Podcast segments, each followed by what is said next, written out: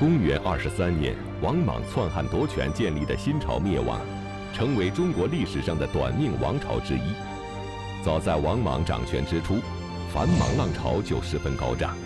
到了王莽统治末期，则天下大乱，起义不断。那么，究竟是谁推翻了仅有十四年的新莽政权？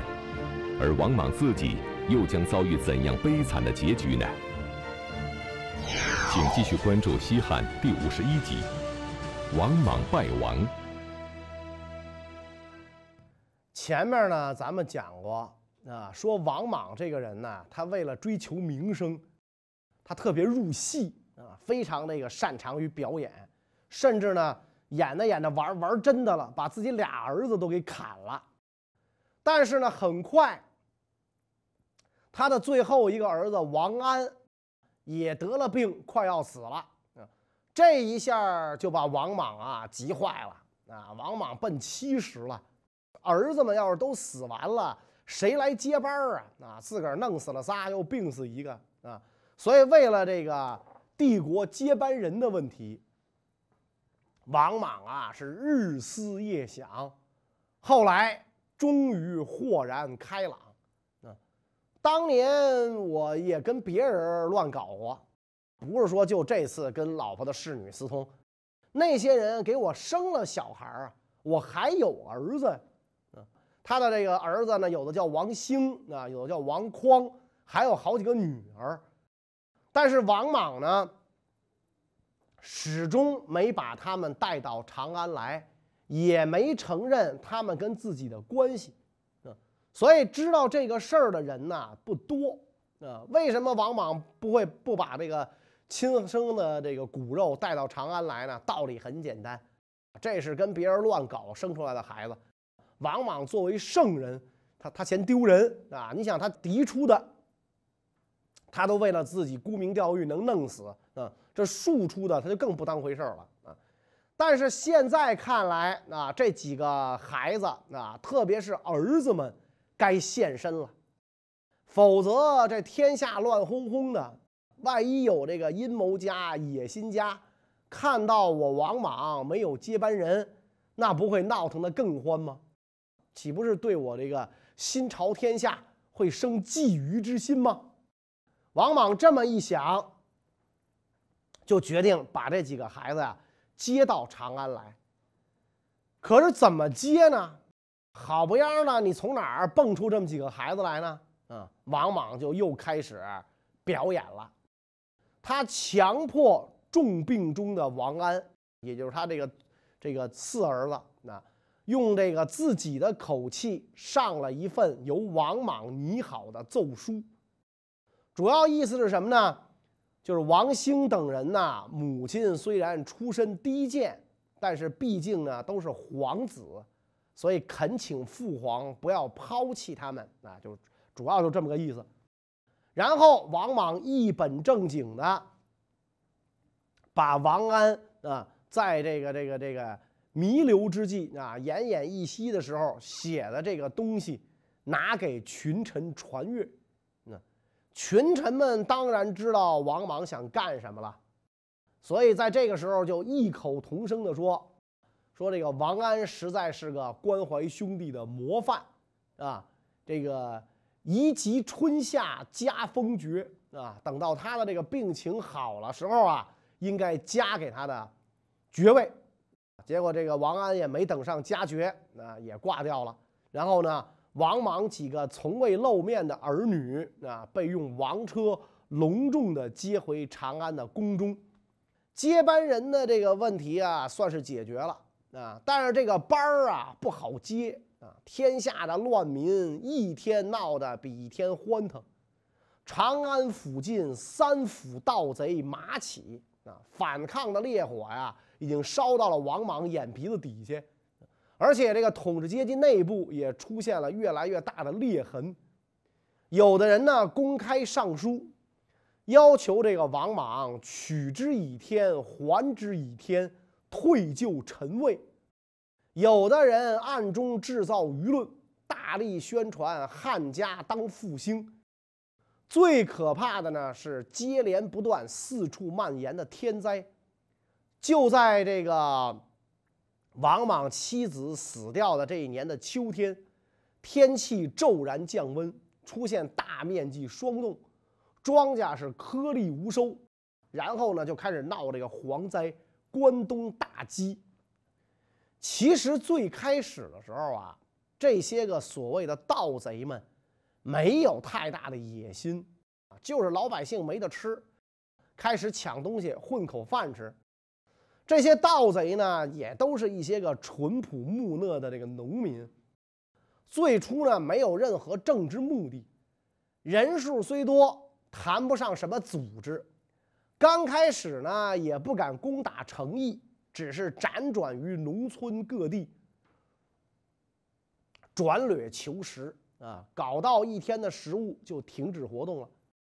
对于这个前来镇压的官军，也不敢动武，而是躲着走啊，就跟那个呃通缉犯躲公安似的。这些所谓的反叛者，最大的愿望就是等到年景好的时候啊，朝廷能够赦免他们的罪过，回家继续当个良民。啊如果王莽一开始能够意识到这些盗贼啊，所谓的盗贼造反的实质，那么问题啊就不会像后面那么严重啊。可是王莽这个人一贯胡搞啊，弄得盗贼啊越来越多，地方的这个官都镇压不了。王莽帝皇三年，灾情不断扩大，活跃在关东地区的赤眉军趁机起兵，劫掠新朝官军。杀死地方官，令王莽十分震惊。那么，面对赤眉军造反，王莽会拿出哪些应对措施？他能够顺利平息动乱，度过灾荒吗？到此时，他才意识到揭竿而起者的可怕，所以派这个太师王匡、更始将军连丹率重兵啊前去镇压。这个太师王匡呢，跟这个。绿林军的领袖王匡同名同姓啊，因为王莽一一弄这个单名重名同姓人就太多啊。临行之前，王莽亲自到这个都门外啊，为这两位得力的干将饯行。结果这一天大雨如注，狂风呼啸，成群结队的送行人啊，站在风雨之中，给自己要出征的亲人送别。啊因为这个风雨太大呀，王莽的这个衣服啊就被淋湿了，所以他特别恼火啊！这什么鬼天儿，真不给面子，把朕的衣服都淋湿了啊！朕如此高龄，万一感冒发烧转肺炎，这不得了啊！所以连这个仪式都没搞完，王莽就回宫了。啊这么一来，这个大家特别的这个寒心。我们要去为国家出生入死，你当皇帝的淋点雨都受不了啊！所以大家就纷纷的说呀：“说老天都为这支军队在哭泣啊！”王莽当时为了缓和东方民众的反抗势头，在派兵镇压的同时，也下了开仓救济饥民的诏书。但是你想啊，王匡十几万大军一股脑涌向赤地千里的灾区，地方官把粮食供给他们还不够，哪有余粮救济百姓？所以王莽的这个诏书啊，完全成了一纸空文。相反，王匡连丹的官军所到之处奸淫掳掠，无恶不作。比强盗还要强盗，啊！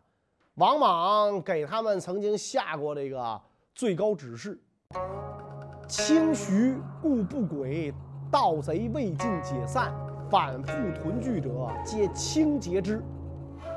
你把他们都给我干掉，全杀掉啊！所以这帮人下来就开始滥杀无辜。其实王莽的官军根本就没伤着赤眉军的一根毫毛。死在他们刀下的全都是无辜的百姓，这也是历朝军队啊最大的一个陋习，就是杀良冒功。因此呢，民间就开始流传了几句歌谣啊，说这个宁逢赤眉不逢太师，太师尚可更始杀我，宁可遇上赤眉军，不要碰上王匡，王匡都还凑合，千万别碰上连丹。所以这个官军的疯狂的屠杀，只能激起老百姓更激烈的反抗。在这个关东的造反愈演愈烈的时候，长安也发生了饥荒啊！王莽下令开仓赈济难民，没想到的是，地方官员互相勾结，层层搜刮，救济难民的粮食啊，被他们中饱私囊，难民饿死了十之七八。王莽听说长安市民陷入饥饿，将信将疑。啊，就问他的这个贴身宦官，说这个情况是否属实啊？这宦官为了讨主子欢心，就骗他，说这挨饿的都是外地难民啊，没有长安户口，不是城里人。然后这小子特地到市场上买来上等的米饭肉汤，端到王莽眼前，说：“你看，城里人都吃这东西，是吧？”王莽就信以为真了啊，当自己脚下是首善之区。老百姓啊，都安居乐业呢。所以王莽在这个时候啊，也就糊涂的不像样子啊，远远脱离了群众，不像当年他在新都的时候了。在这个王莽一天比一天糊涂的情况下，局势也是一天比一天更糟糕。帝皇三年，全国进入到了野战状态啊，进入到紧急状态。坏消息是一天一个。起义军由野战转为攻城，郡守以下的官吏不断被杀，太师王匡屡战屡败。这个时候，就连王莽军队里面也有人意识到仗肯定是打败的了，闹得王莽政府军呢人心浮动。到这个时候，王莽呢终于有了穷途末路之感啊。为了这个挽救这个灭亡的命运，所以王莽第一次决定废除自他继位以来颁布的井田奴婢、山泽六管之禁以及其他不便于民的所有政策，就是说正式停止了他的托谷改制。但是晚了啊，一切都晚了。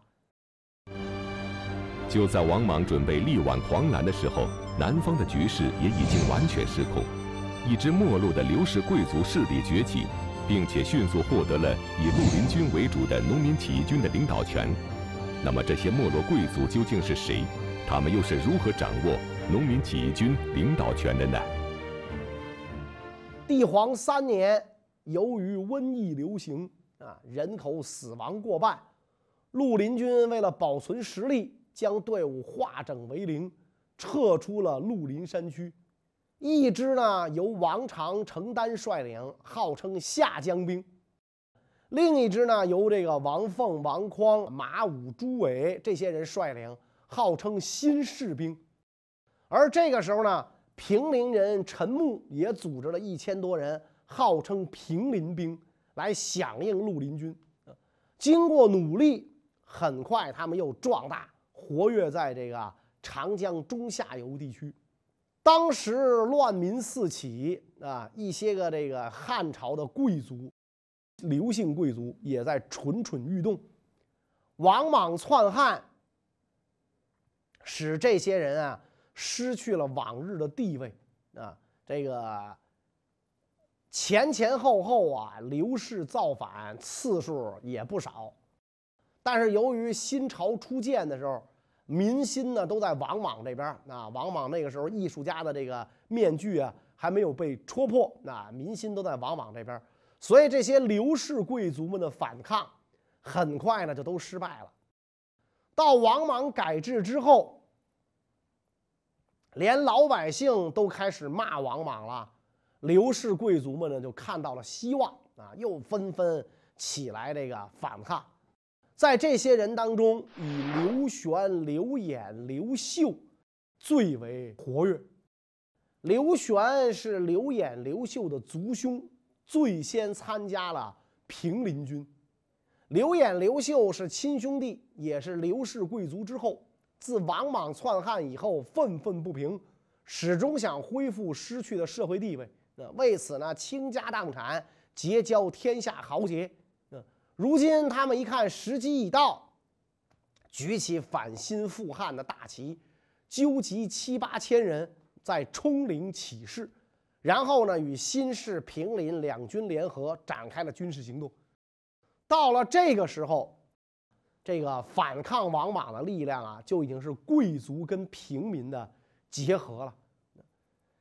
由于这个起义军呢，最初的联合特别松散啊，所以下江兵首先被打散，刘氏兄弟呢也连连受挫，损失惨重。而十万官军以排山倒海之势向他们压来。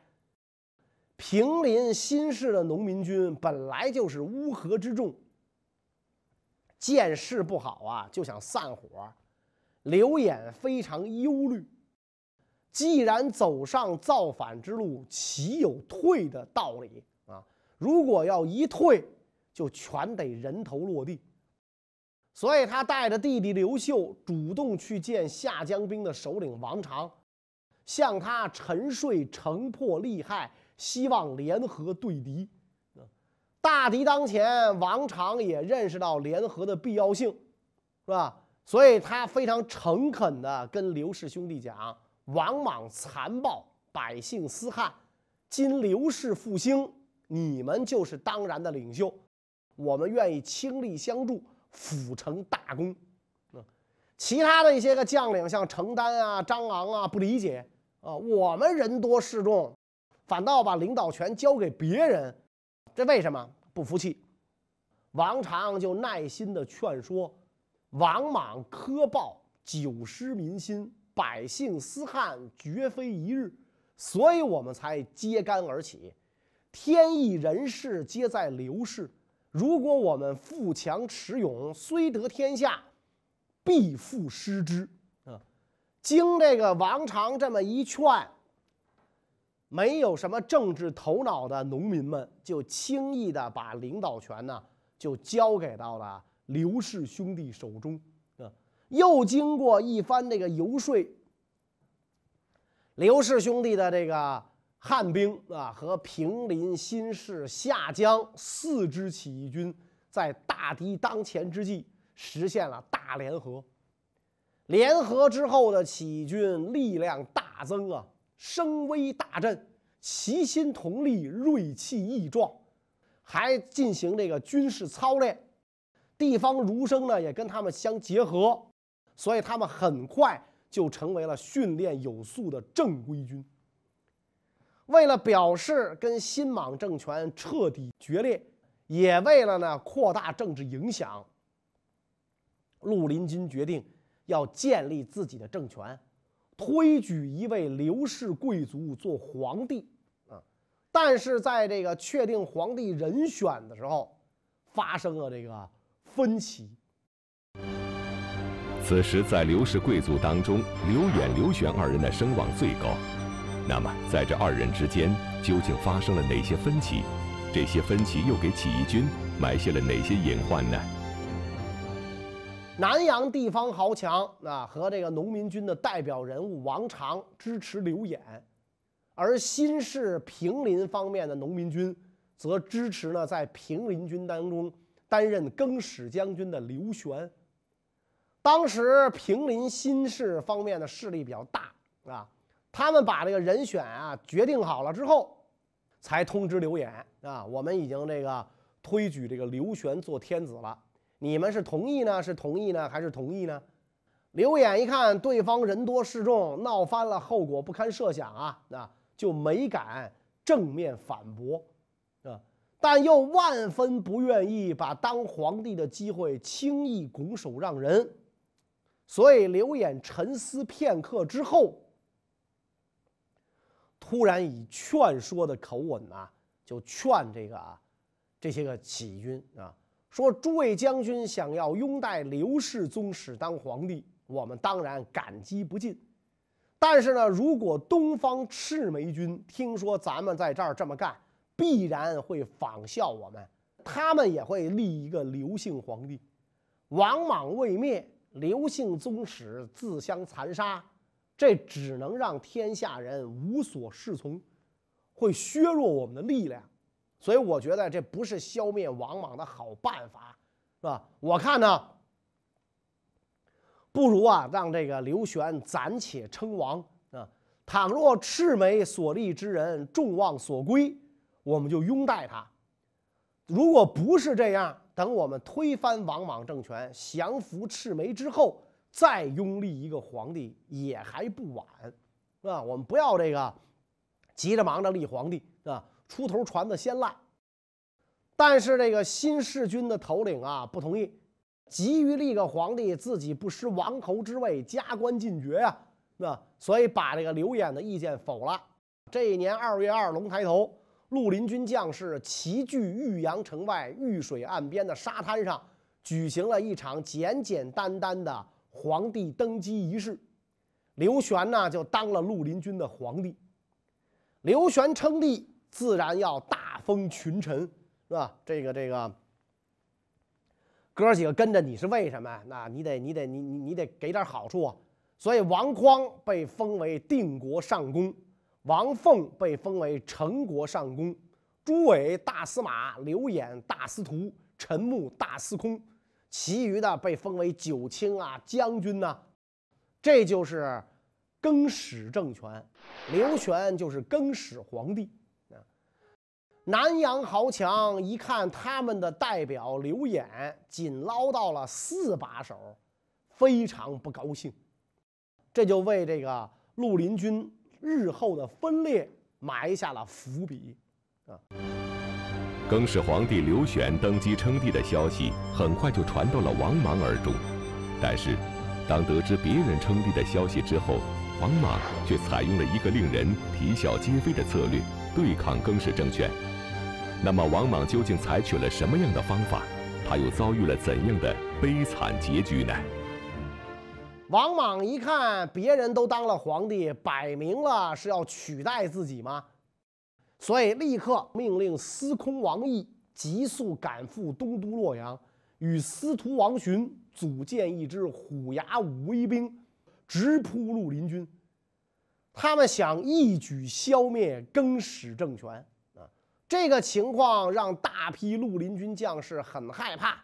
毕竟官军这一次看着势头实在太猛啊！后来在刘秀的英武表现下，取得了昆阳大战的胜利啊！这个我们后边还会再详细讲啊！昆阳大战之后，造反的人到处都是，大家都重新扯起汉朝旗号，连长安都是这样，王莽就更加忧虑不知所措，所以手下就有人给他出主意。说古时候啊，国家有了大灾难啊，就用痛痛哭向上天告哀的方法方法来战胜它。所以我们现在呢，也应该祷告上天，祈求救助。所以王莽就率领群臣到了南郊，陈述他承受福命的首尾经过，仰天大哭，声嘶气绝，伏地叩头，又玩他最擅长的这个装神弄鬼儿。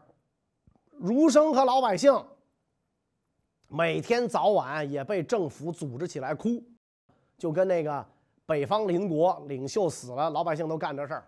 那胖领袖死了，大家都得哭，政府还给他们准备稀饭啊。哭得非常悲哀的人任命做郎官这所以大家都玩了命的哭啊。郎官呢就一下封了五千多人，哭了好几天，没一点用。